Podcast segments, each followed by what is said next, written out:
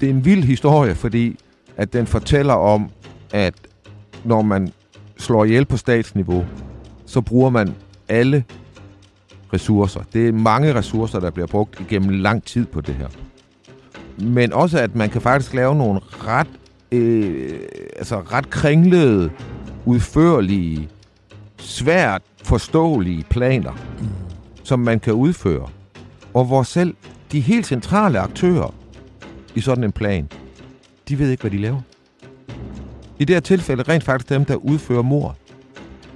De ved ikke, at de slår ind i eller de gør det. Du lytter til det hemmeligste af det hemmelige.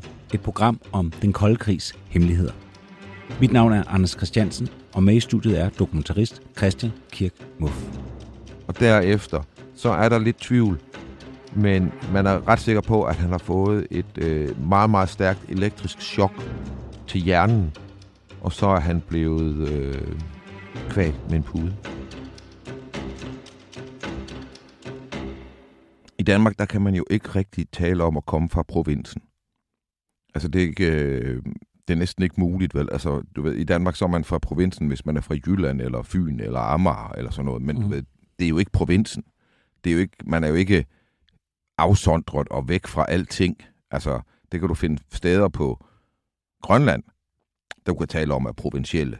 Mm. Øhm, og det får lidt øh, betydning for det, jeg skal fortælle i dag, fordi øhm, man kan virkelig komme så meget fra provinsen, at man har meget svært ved at begå sig i den moderne verden, når man møder den. Jeg oplevede det selv, da jeg boede i Indien, der var vi ude og køre i ørkenen, og, og, øh, og øh, vores, vi, der ligger en kæmpe sten midt på vejen, som jeg kan ikke nå at undgå den. Og jeg tror simpelthen, det var landevejsrøvere. Så jeg kører hen over den, og den går altså splindres under bilen, men den ødelægger benzintanken. Og nu taber vi bare benzin. Vi kører igennem ørkenen, og jeg har min højgravide kone og en treårig datter i bilen. Og øh, vi er simpelthen nødt til at holde ind ved en landsby midt i ingenting her. Og de har aldrig set noget lignende.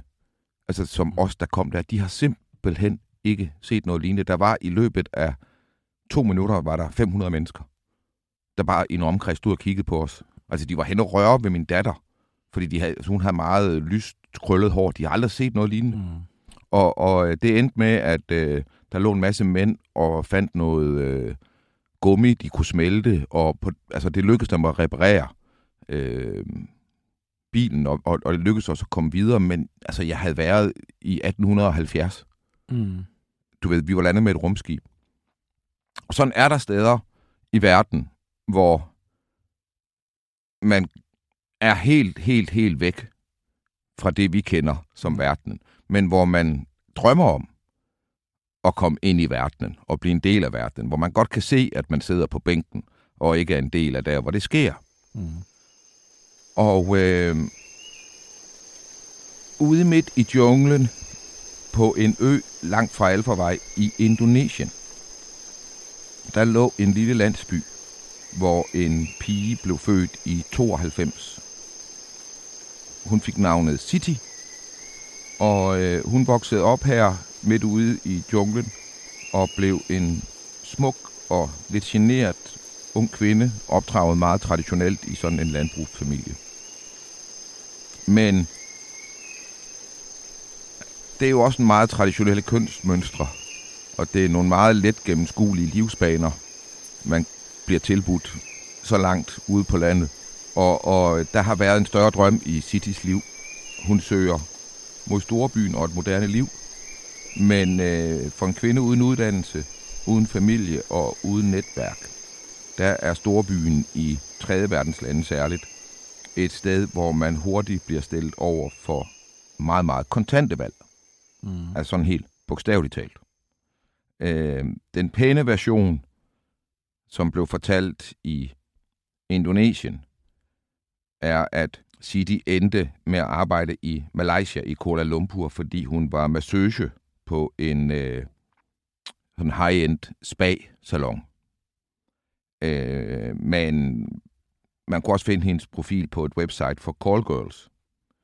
Og øh, der ser man måske også forklaring på, hvorfor hun er flyttet fra Indonesien til Malaysia. Det er sådan, at sexarbejdere er nemmere at styre for deres arbejdsgiver, hvis de er i udlandet og øh, under kontrol fra de, der styrer dem i landet. Altså, det, du er... Øh, tit får man jo også frataget pas og sådan noget. Mm. Ikke?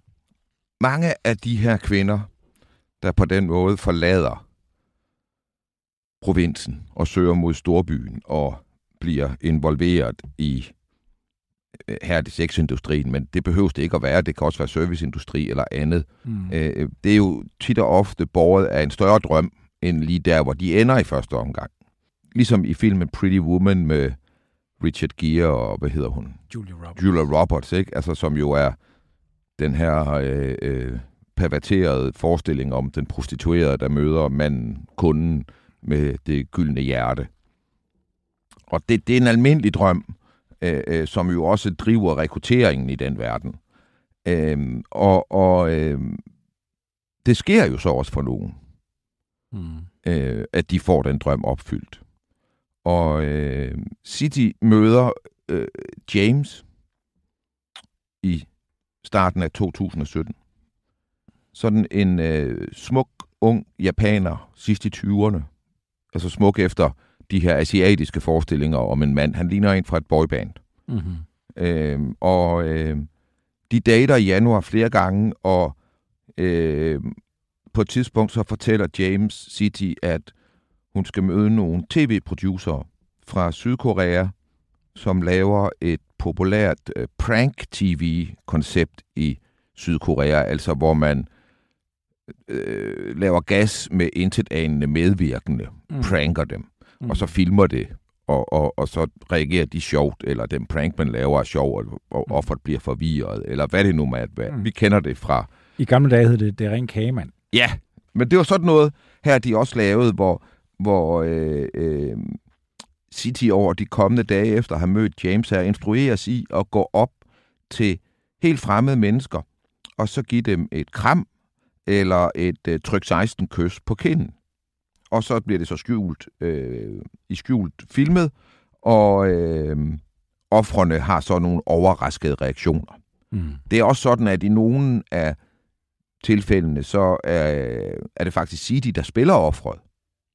Og så er det sådan noget, du ved, hvor, hvor begge er med på den. Så er der ikke mere for den statsbetalte 25 øre. Efter 24-7's lukning er Det Hemmeligste af det Hemmelige blevet en podcast, du skal betale for. Gå ind på hjemmesiden dethemmeligste.dk og læs mere om, hvordan du fortsat kan lytte til Det Hemmeligste af det Hemmelige.